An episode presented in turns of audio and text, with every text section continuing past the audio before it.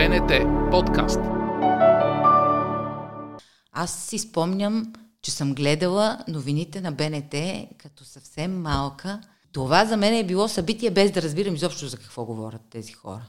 Това работи на клетъчно ниво, според мен. В а, моето поколение специално съм сигурна, че е така и до ден днешен.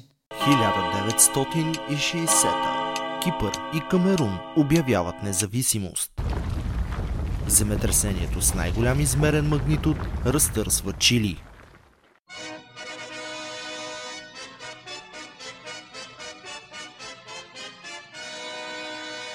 А на 20 юли 1960 в ефира се излъчва първата истинска новинарска емисия в България.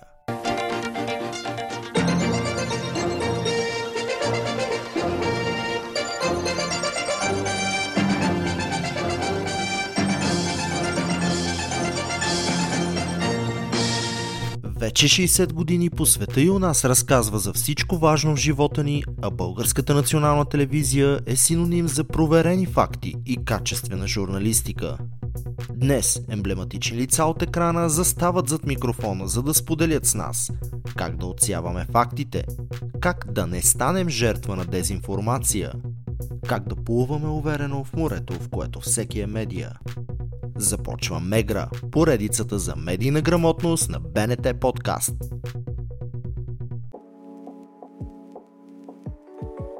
Здравейте, аз съм Антон Андонов, а вие сте с трети епизод на Мегра.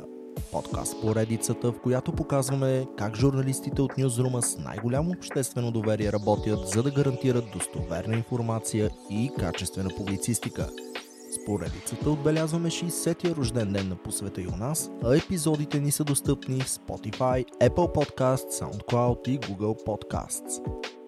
Ето какво се случи в миналия епизод на Мегра, когато ни гостуваха Добрина Чешмеджиева и Татьяна Тасева. Не сме се отказали от това златно, дребно правило да се проверява информацията. Това, което е трудно днес, е да провериш информацията и в същото време да го направиш бързо. Това прави нещата по-различни, отколкото беше преди.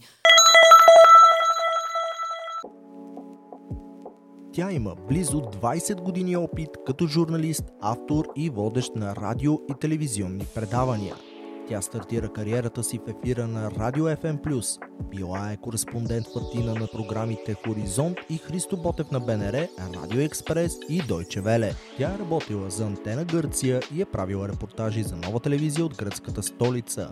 Помним я като водеща на Посвета и у нас, но и като автор и водещ на Още от деня и на сутрешния блок на БНТ. Последните две години казваше Здравей България на зрителите на Нова, а сега сме горди, че се завърна в ефира на Българската национална телевизия. Тя е Аделина Радева и сега е в импровизираното ни студио. Здравей! Здравей!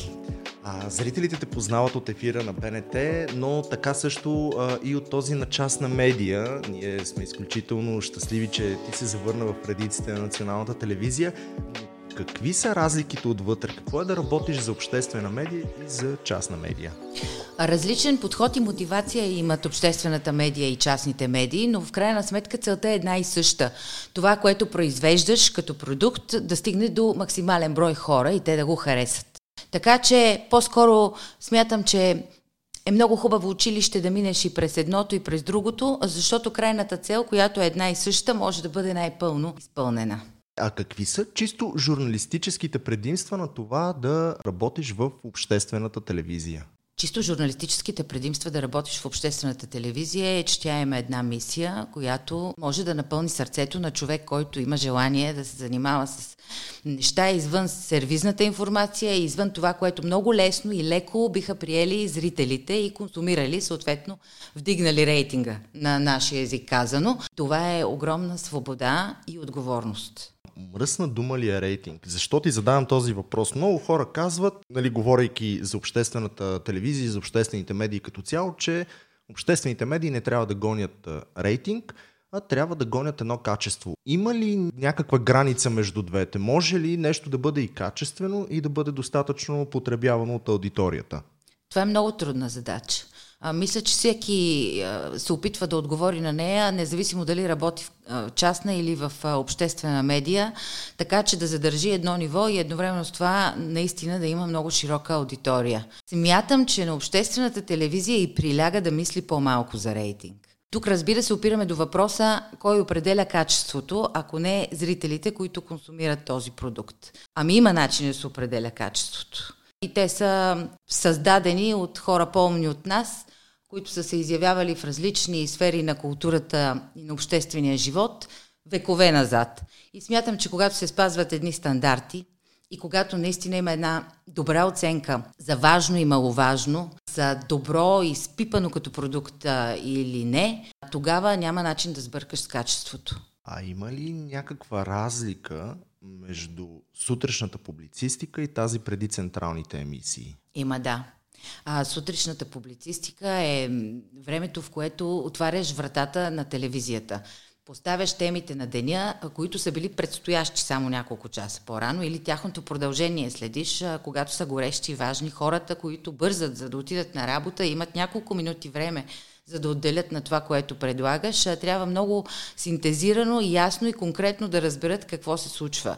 В късния пояс, когато деня вече преваля и когато всички имаме някакви впечатления, имали сме и контакт с медиите до този час, имали сме и възможност да избираме информацията през социалните медии, с които сме много активни и общуваме, а, както знаеш, имаме нужда от малко по-аналитичен, малко по-различен подход към деня.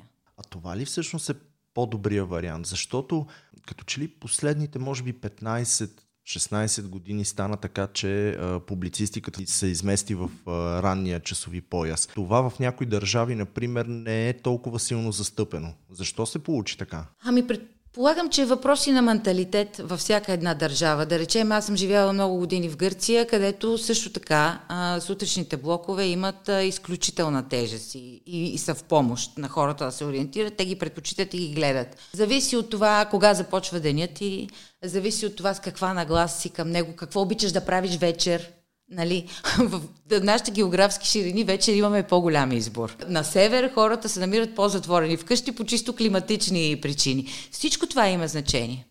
И си по-уморен вечер. Имаш нали, а, ангажимента да задържиш вниманието на хора с анализи, с коментари, с а, нещо повече, което надгражда деня, но тези хора вече са уморени и задачата не е много лека. Живяхме два месеца вкъщи. Не се случваха много събития като цяло. Това предизвикателство ли е за хората, които се занимават с публицистика? Защото всъщност това, което поне в България се случваше, бяха брифинги, мерки, брифинги, мерки, брифинги, мерки. И като че ли нормалният живот се промени и може би нямаше толкова материал за новините и за публицистиката. Напълно съм съгласна, че е, темата COVID-19 измести всички останали теми. По едно време ние имахме монотематични предавания. Имахме петима гости, които говорят по една и съща тема от призмата на своята експертиза и нищо друго. Питали сме се, а дали това трябва да бъде така? Дали хората имат нужда от толкова много информация по една и съща тема и малко по-малко и периферно да виждат света наоколо в другите му аспекти? Обаче се потвърди, че този интерес го има и той трябва да бъде задоволен. Много различна е тази криза от всички други, които сме преживявали, защото тя има общо с страха на човека за собствения му живот. И, и това прави ангажимента журналистическия по-различен от това да избира между международни или други аналитични теми, които в този момент човек казва, не ме занимава и аз искам да разбера колко са болните, какво трябва да направя, как да не се заразя, страшно ли е, какво ще ми се случи. Имахме го това. Някъде медиите не провокирахме ли целият този страх? Питам, защото четох книгата на професор Дидиер Раут, който е един от водещите епидемиолози. Да. Той там леко намекваше за това, че всъщност медиите в последните години дават по-голямо поле за притеснение и за страх, раздухвайки повече темите за епидемиите. Мислила съм го това. Е, имаше и продължава да има, както знаеш, изключително много гласове в посока на това, че от това, че властите са паникьосали хората, през това, че медиите са ги паникьосвали през цялото време, до това, че малко е била информацията и повече е трябвало да знаем. Истината, според мен, е тази, че човек търси и получава информацията, която му е нужна. И, и доказа тази криза, че тази информация беше нужна на хората, защото по-голям страх от този да не знаеш, а да те е страх за, за живота ти, а, няма. Тоест, предозирането на тази информация по-скоро успокои хората, според мен, отколкото ги паникьоса. Даде им възможност да разберат повече и да се успокоят, отколкото обратното. Това е мое мнение. Всъщност, цялата тази история е чуден преход към темата за това доколко медиите наистина са четвъртата власт и дали вече не започваме всички ние да се изживяваме като четвърта власт. Защо питам това? Много често се чуват и се прокрадват мнения, че, например, държавата се управлява от сутрешните блокове. Съгласна ли си с това? Смятам, че много хора търсят решение на проблема си в медиите, което показва недоверие към част от институциите с със сигурност. Защото виждаме и, че много пъти един огласен проблем се решава по-бързо от такъв, който не е огласен. Това не знам дали е заслуга на медиите. По-скоро е дефицит на нещо друго. След като се случва, обаче, аз го намирам за полезно.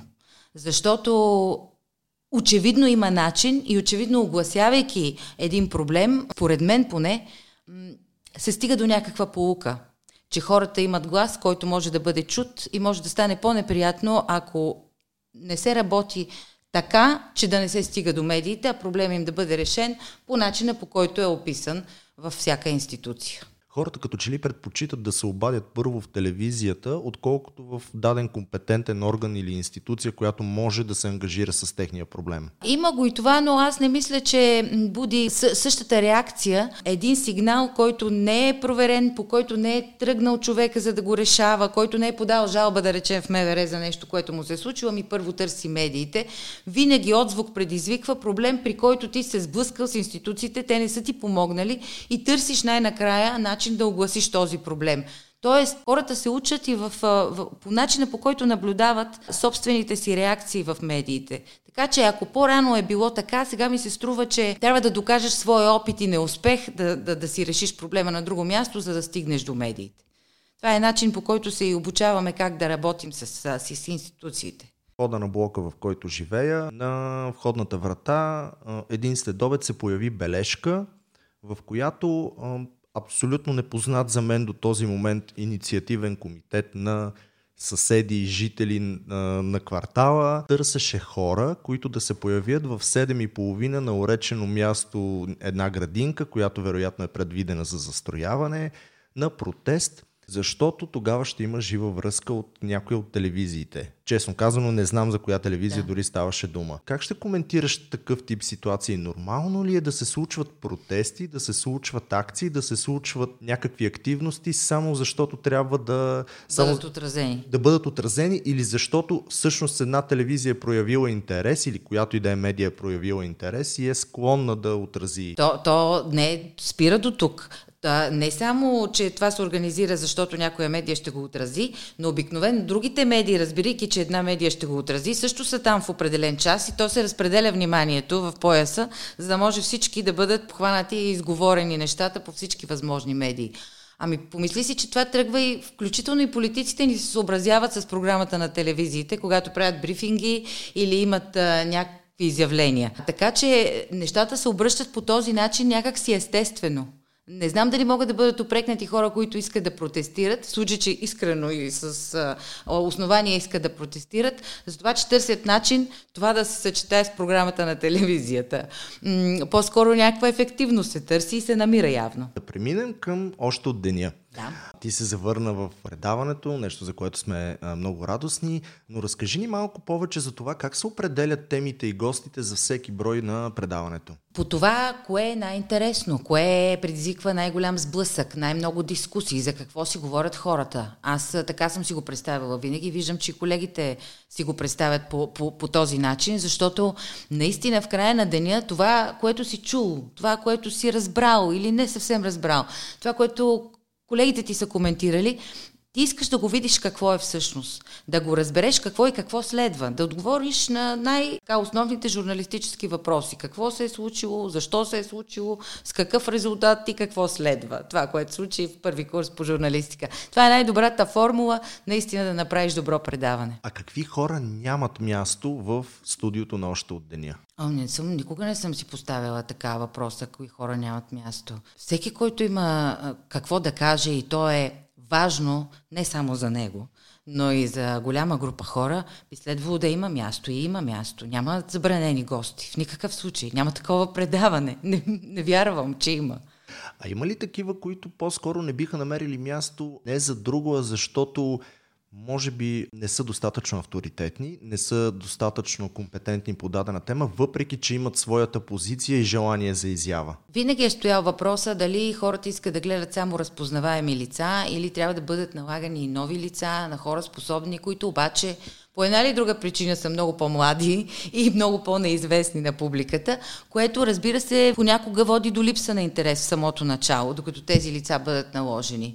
Обществената телевизия може да си позволи лукса, и това е най-хубавото на обществената телевизия, да не се съобразява с този стереотип и да кани хора, които имат експертиза и които наистина имат да кажат нещо важно. Чуват се гласове, включително от колеги, че журналистите, особено в големите медии, не задават достатъчно провокативни въпроси, че не притискат във ъгъла силните на деня, че ги галят с перце. Ти съгласна ли си с а, такива констатации? Винаги има, журналистът е поставен пред това изпитание ам, да го наблюдават хора, които много искат да има скандал, да има някакъв конфликт, от който да стане ясно, че двете страни воюват, когато си говорят по телевизията. Не съм съвсем сигурна, че тази формула м, работи винаги. Понякога се случва, разбира се. А, но някак се да се изхожда от факта, че трябва задължително да има някакъв скандал, от който да се роди истината, не работи винаги. Мисля, че едно от основните правила е да усетиш събеседника си, да си много добре подготвен, разбира се, за интервюто с него, така че да получиш отговорите, които е дошъл този човек, за които е поканен да даде. Отговорите, които дължи на хората, които го гледат. Това може да се случи по различни начини. И в този ред на мисли те поставям в следната хипотетична ситуация. Държавата се тресе от огромен скандал. Главното действащо лице, не конкретизираме, може да е политик, съдя, доктор, няма значение, е известен с трудния си характер. Човек, който е доста чепат по принцип. Екипът е успял да го докара в студиото, да го убеди да гостува, въпреки че човекът е абсолютно наясно, че е възможно да получи неудобни въпроси никак не е съгласен с това. Знаеш, че темата за скандала не му е приятна, ще се опитва да избегне и минути преди да влезете в студиото казва, че не иска да говори по тази тема. Какво би направила в такава ситуация? Как би подходила? Принципно, човек, който идва да даде интервю и поставя условие, че не иска да говори по някоя тема, не би могъл да продължи по този начин. Тоест всички вече, особено хората, които са свикнали да дават интервюта, знаят, че такива оговорки не могат да бъдат направени. Най-важното за един журналист ситуация, в която знае, че има труден събеседник, защото такива има и обичиви, и хора, които имат така собствено мнение как трябва да протече интервюто, и хора, които смятат, че са отишли за да направят една декларация и да си тръгнат без да им бъдат зададени въпроси. И такива има, макар че са все по-малко. Научихме се всички как да общуваме в медиите, смятам. Трябва да си много добре подготвен за такъв човек. Трябва да си прочел и много да си мислил за това как може да протече това интервю. Мисля, че най-елементарното възпитание изисква да бъдеш добре разположен към него, но да му спестиш трудните въпроси по тема, за която е дошъл и, и която е актуална, не ми хрумва такова, такъв вариант. Знаеш, че въпреки тази скандална ситуация, въпреки това, че няма да му спестиш въпросите, това на практика ще означава, че ще е последното гостуване на този човек в предаването и повече никога няма да можеш да го поканиш не за друго, защото той просто вече ще има негативно отношение и винаги ще отказва. Би ли го запазила за друг момент, ако е важна личност, или би предпочела да изговорите темата, която е интересна и важна в момента? Бих го посъветвала а, да не отказва такова интервю, защото то рано или късно ще му се случи. И ако ти си човек, който има причина да се появява в медиите и има какво да каже или от него зависи нещо, той, този човек трябва да е наясно, че срещата му с медиите не е въпрос на негов личен избор, а на негов ангажимент към обществото. Особено ако е политик и е на изборна длъжност. Така че а, рано или късно тази среща и отговорите на трудни въпроси на този човек ще му предстоят. Варианта да не се научи да отговаря на трудни въпроси означава проблем за него. Мисля, че всеки би го разбрал.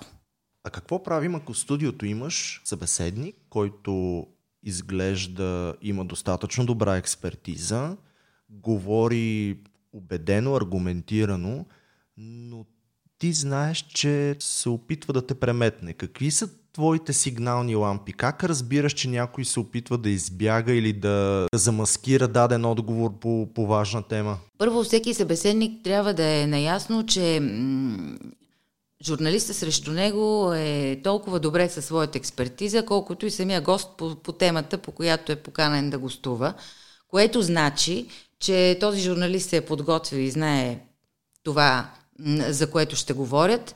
И второ, че може да усеща и чисто психологически, а и чисто фактологически проблем в интервюто. Така че това му дава право да зададе допълнителни въпроси и да стане ясно дали някой иска да го парзаля или иска да му каже истината.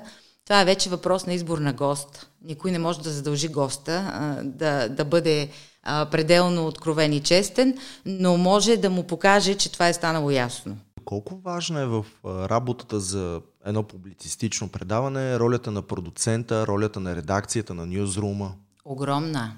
Защо? Огромна. Това е екипна работа, в която първо създаваш един екип. Едно от най-трудните неща е да се създаде екип.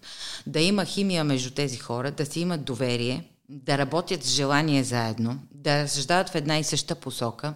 Знаеш ли, когато работех в Гърция, в гръцката телевизия Антена, бях много очудена от това, че сутрешния водещ, който беше 60 и няколко годишен тогава и продължава, между другото, да има предаване, разбрах наскоро, с изключителен опит. Много харизматичен. Човек, който е подготвен през целия си живот е бил подготвен за всеки един разговор, който следва, защото има а, много вече натрупан а, опит и познания по темата. Та този човек искаше за всяко интервю, което предстои на следващия ден, хората от екипа да му пишат въпросите, които им хрумват. Той не задаваше на всяка цена тези въпроси, защото имаше достатъчно много свои, но разбираше как мислят другите. Ето това нещо човек сам никога не може да го направи. Затова екипа с цялата подготовка, с желанието да произведете нещо заедно, е изключително важен.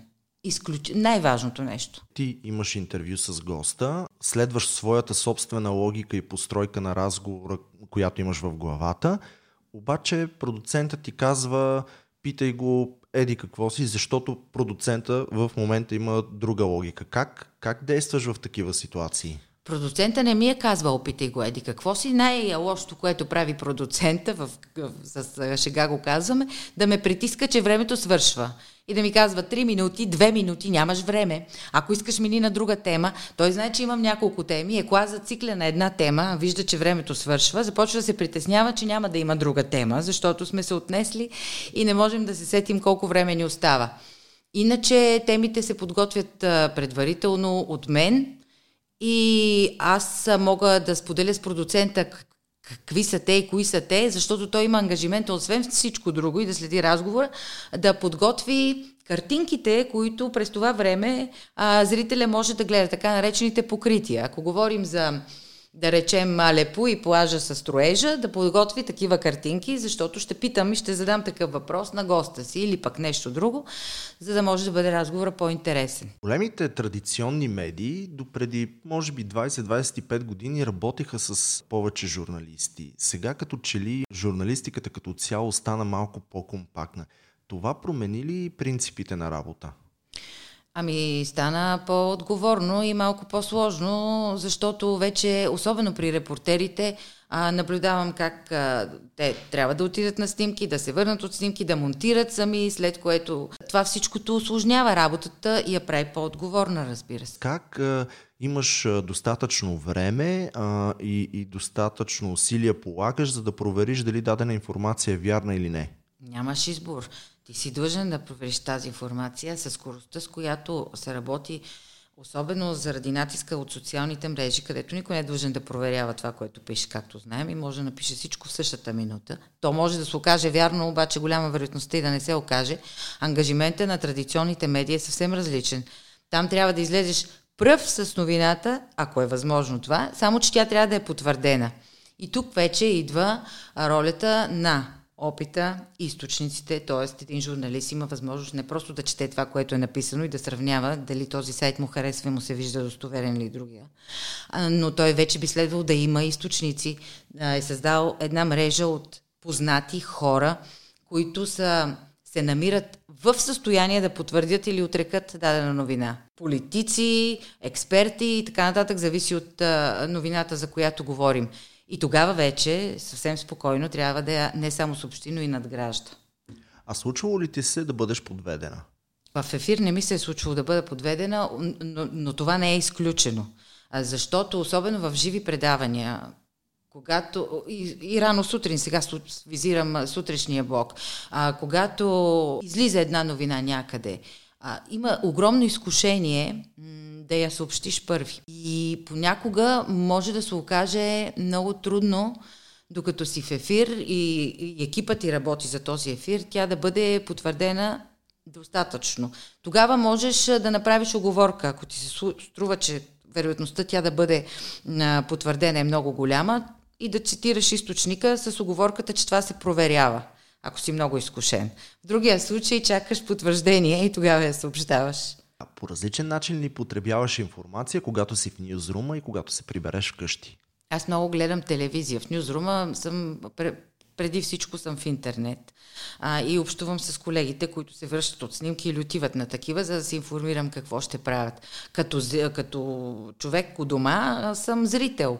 Гледам, имам много стройна система, при която не се изпуска нито едно предаване или новинарска мисия, независимо по коя телевизия. И това се превръща в фиксация и вкъщи даже малко ми се сърдят. Много хора, включително журналисти, доста интелигентни, доста начетни хора, не спират а, да поглеждат към жълти сайтове, към такива с сензационни заглавия, защото някои от тях, да не се лъжим, често са почтенски кутии. И макар а, до голяма степен информацията в тях да не е проверена, а, да, да, да се пускат какви ли не измислици, много често в тях има и а, новини, които всъщност се оказват истина. Все още удържам на, на подобен натиск да се информирам от подобни медии и смятам така да продължава, но да, знам какво влияние имат. По самата себе си даже мога да съдя, защото е имало много публикации свързани с мен, които не отговарят изобщо по никакъв начин на истината и с личния ми живот, което не пречи много хора, които познавам и които ме познават добре, да ме питат дали е вярно. Това означава, че тези медии наистина имат а, влияние. Не е хубаво това, но е факт този ред на мисли, това беше тема, която и с Бойко Василев коментирахме в подкаста. Ти към кой тип хора се причисляваш? Към тези, които смятат, че по-скоро жълтите медии трябва да носят наказателна отговорност и да бъдат съдени до дупка, когато споделят някаква недостоверна лична информация, когато има клюки за даден човек, или по-скоро, ако човекът е широко скорен, не трябва да се занимава, защото, както се казва, и той ще се отцапа. Ох, много съм мислила по този въпрос. В крайна сметка мисля, че решението е друго и то е свързано с начина по който обществото расте и се образова. И ще, ще дам пример с един стил в музиката, така наречената чалга. Нали? Помниш в началото колко интелектуалци, колко хора имаха като основна тема коментара за това как това трябва да бъде забранено, да бъде унищожено, да бъде заклеймено, да може да се завре в един ъгъл и да го няма. Обаче него го имаше и все повече заведения отваряха с подобен профил и все по-популярни ставаха изпълнителите в този стил, до момента в който това не се надживя. До момента в който аз смятам, че сега този жанр е в криза. И смятам, че това не е заслуга на жанра, нито на някаква нормативна уредба пък, да не говорим, ами на начина по който хората започнаха да възприемат себе си музиката израснаха. Мисля, че израснаха. Смятам, че това е проблем, който не се решава, но се израства в голяма степен. За да се маргинализира и свие този пазар на жълтите медии, трябва да има хора, които не ги предпочитат. Това не минава ли през висока цена, която някои публични личности плащат? Ави, много е висока цената, да. За някои е, хора наистина е такава и аз не знам какво е решението. Да се върнем пак на журналистическите материали, информациите, които вече ни заливат от всякъде. Как лично ти различаваш достоверен материал от лъжа и как идентифицираш дадена медия като такава, на която трябва да се има доверие? Ами с опит.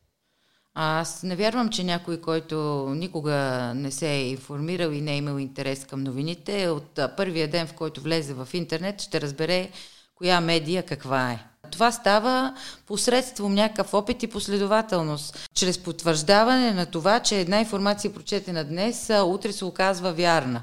Трябва да имаш интерес към новините и медиите, за да ги разбереш тези неща и някакъв, някакъв стаж в човешки план, а, за да можеш да го направиш. Така изведнъж не, няма етикети.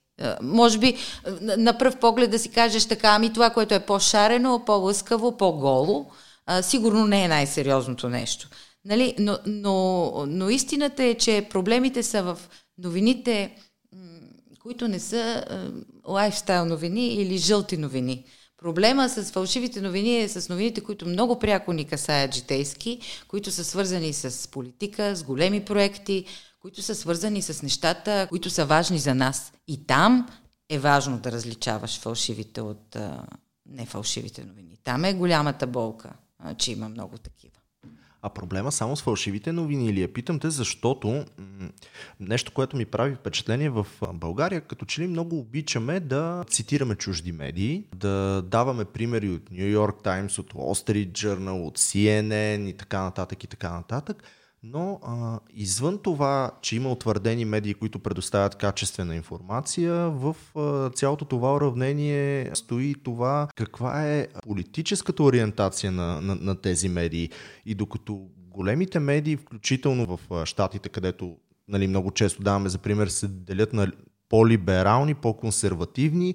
Тук като че ли това малко се разми или по-скоро хората не си дават сметка за, за това. Съгласна ли си? Да, смятам, че е така. Изобщо смятам, че на Балканите го имаме този синдром. Стигнали сме до един момент, в който се затрудняваме въобще да определим кое е ляво и кое е дясно. Виждаме десни партии, които прокарват леви политики и лансират, и, и леви партии, които се държат като десни партии.